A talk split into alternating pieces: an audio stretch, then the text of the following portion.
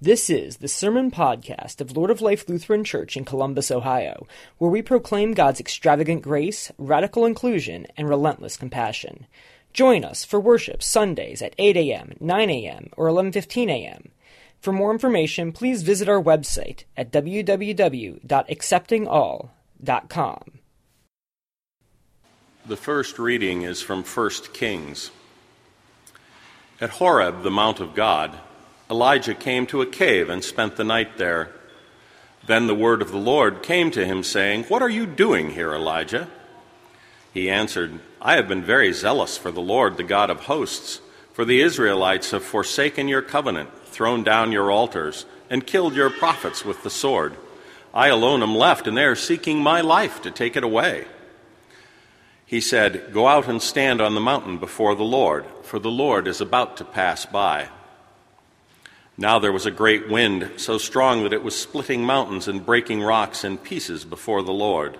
But the Lord was not in the wind. And after the wind, an earthquake. But the Lord was not in the earthquake. And after the earthquake, a fire. But the Lord was not in the fire. And after the fire, a sound of sheer silence. When Elijah heard it, he wrapped his face in his mantle and went out and stood at the entrance of the cave. Then there came a voice to him that said, What are you doing here, Elijah? He answered, I have been very zealous for the Lord, the God of hosts. For the Israelites have forsaken your covenant, thrown down your altars, and killed your prophets with the sword. I alone am left, and they are seeking my life to take it away. Then the Lord said to him, Go, return on your way to the wilderness of Damascus. And when you arrive, you shall anoint Hazael as king over Aram. Also, you shall anoint Jehu son of Nimshi as king over Israel. And you shall anoint Elisha son of Shaphat of Abel Meholah as prophet in your place. Whoever escapes from the sword of Hazael, Jehu shall kill. And whoever escapes from the sword of Jehu, Elisha shall kill. Yet I will leave seven thousand in Israel, all the knees that have not bowed to Baal and every mouth that has not kissed him. Holy Wisdom, Holy Word. The Holy Gospel according to St. Matthew, the 14th chapter. Jesus made the disciples get into the boat and go on ahead to the other side of the Sea of Galilee, while he dismissed the crowds. After he had dismissed the crowds, he went up the mountain by himself to pray. When evening came, he was there alone. But by this time, the boat, battered by the waves, was far from the land, and the wind was against them. And early in the morning, he came walking toward them on the sea. But when the disciples saw him walking on the sea, they were terrified, saying, It's a ghost! It's a ghost! And they cried out in fear. But immediately Jesus spoke to them and said, Take heart. It is I. Do not be afraid. Peter answered him, Lord, if it is really you, command me to come to you on the water. Jesus said, Come. So Peter got out of the boat, started walking on the water, and came toward Jesus. But when he noticed the strong wind, he became frightened and began to sink. He cried out, Lord, save me. Jesus immediately reached out his hand and caught him, saying to him, You of little faith, why did you doubt? When they got into the boat, the wind ceased, and those in the boat worshipped him, saying, Truly, you are the Son of God. The Gospel of the Lord. Please be seated.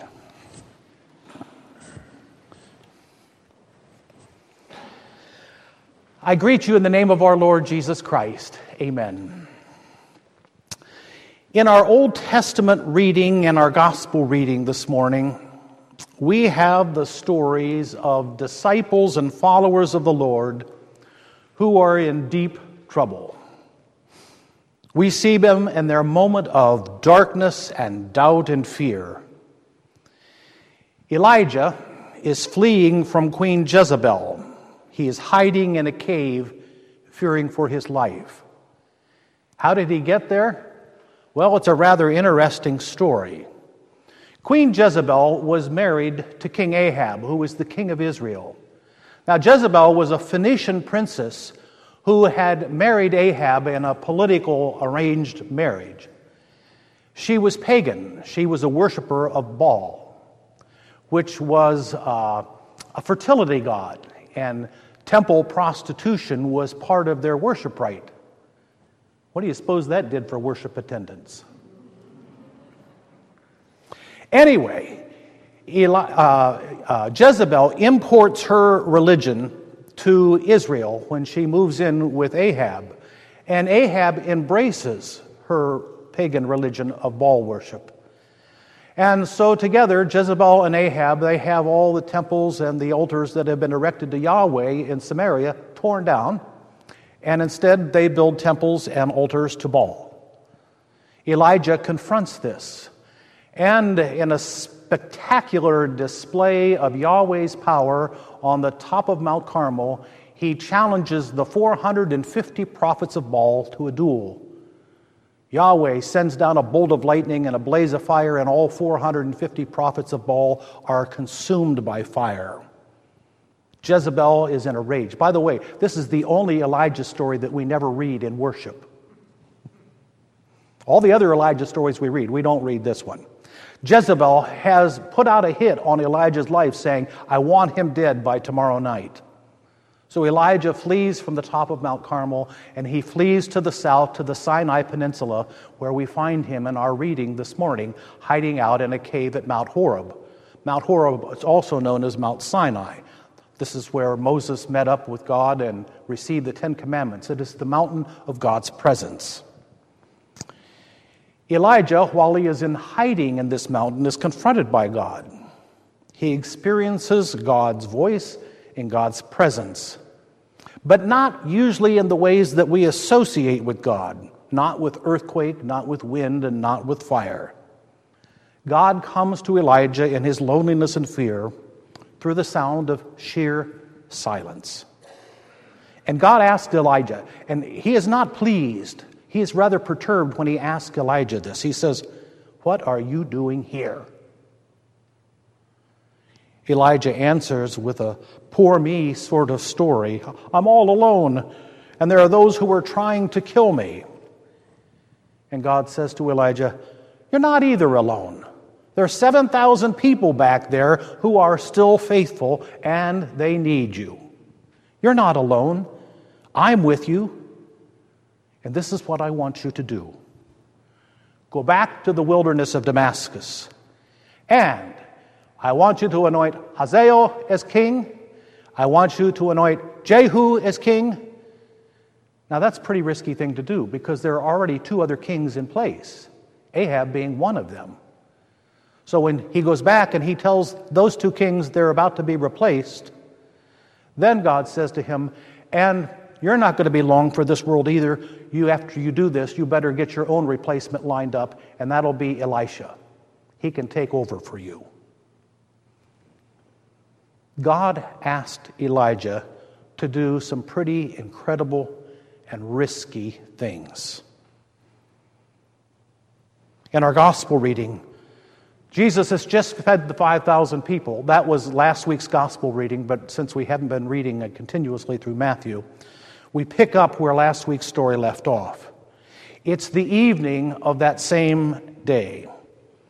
Jesus sends the people away, and he instructs his disciples to get into the boat and meet him on the other side of the Sea of Galilee. Now, keep in mind, darkness is setting in, it's evening, and those fishermen know a storm is about to come up. And then Jesus goes off in solitude to pray. A storm and strong wind come up, blowing the disciples way, way out into the Sea of Galilee. As Matthew records in our reading, the wind was against them. They were battered by the waves, far from land. It was the dark of night. Jesus comes to them in their fear and panic, walking on the sea in the midst of the storm. The disciples think they're seeing a ghost. Well, why wouldn't you think that? Who, who would expect to see somebody walking on the water in the middle of the sea? But Jesus assures them that it's not a vision that they're seeing, that it is Him. And He says, Don't be afraid. And then Peter says something really, really strange. Peter still doesn't believe that it's the Lord. Peter thinks that he is seeing a vision. So he's testing the Lord and he says, Okay, if it is you, call me to come to you out on the water. And even stranger still is Jesus' response. He doesn't say, Peter, are you nuts? You stay right there in the boat. I'm coming to you. No. Jesus commands Peter to come to him. Come, he says. He orders him out of the boat in the middle of the storm. Now, what sane person would do that? And even more, what sane person would respond and do it? I got to tell you, I find both of these stories this morning from 1 Kings and our gospel, I find them rather disturbing. We look for a comforting God, especially when we are in life's storms. We sing hymns like, Softly and tenderly Jesus is calling, or Jesus calls us o'er the tumult. I didn't think he was calling us into the tumult. I didn't think he was asking us to risk life and limb. But Jesus commands Peter to abandon the boat.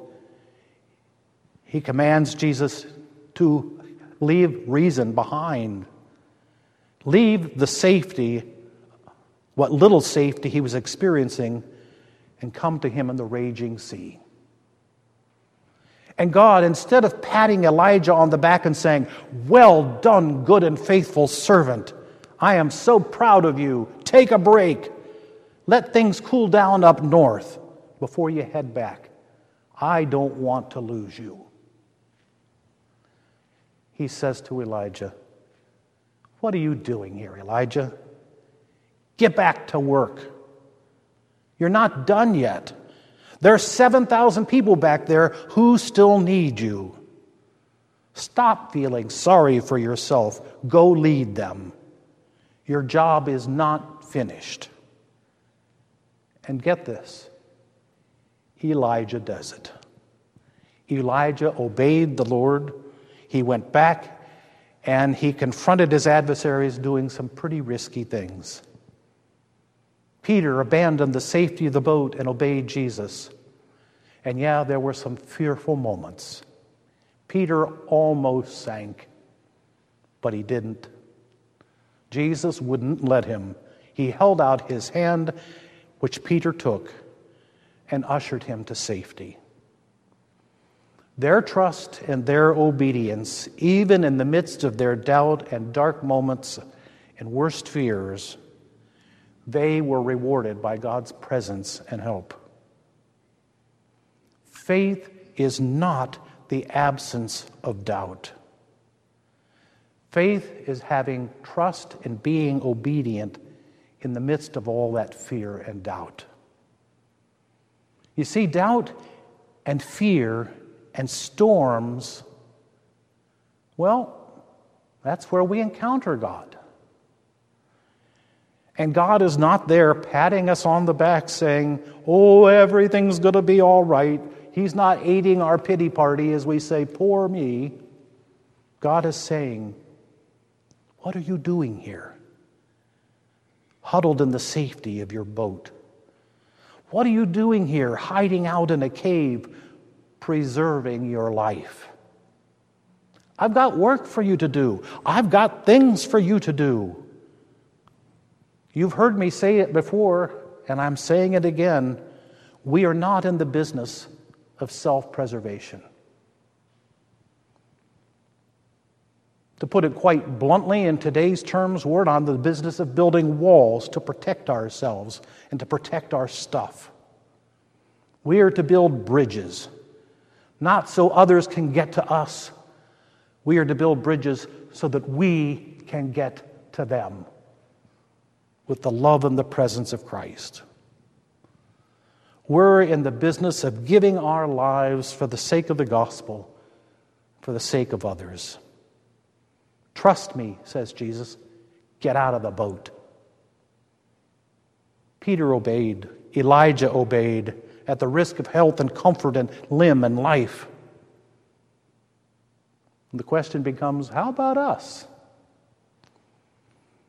If we're looking for quiet and comfort in the midst of the storms of life, then I dare say we may be a bit surprised by these readings this morning. Allow me to digress, digress, for a moment. I knew a young man in one of my former parishes who attended an Ivy League school, Cornell. He graduated tops in his class in business and uh, with high honors. What did he do after graduation? Well, he had all sorts of prestigious firms wooing him. But he gave the next three years of his life to a program called Teach America, working among the poorest of the poor immigrant workers in South Texas. Why would he do this at age 22? Why would he walk into such a storm, leaving the safety of a very promising and lucrative career? He answers me, he says, I have been at the receiving end my whole life, Pastor, and now it is time for me to give back. God is calling me to do this.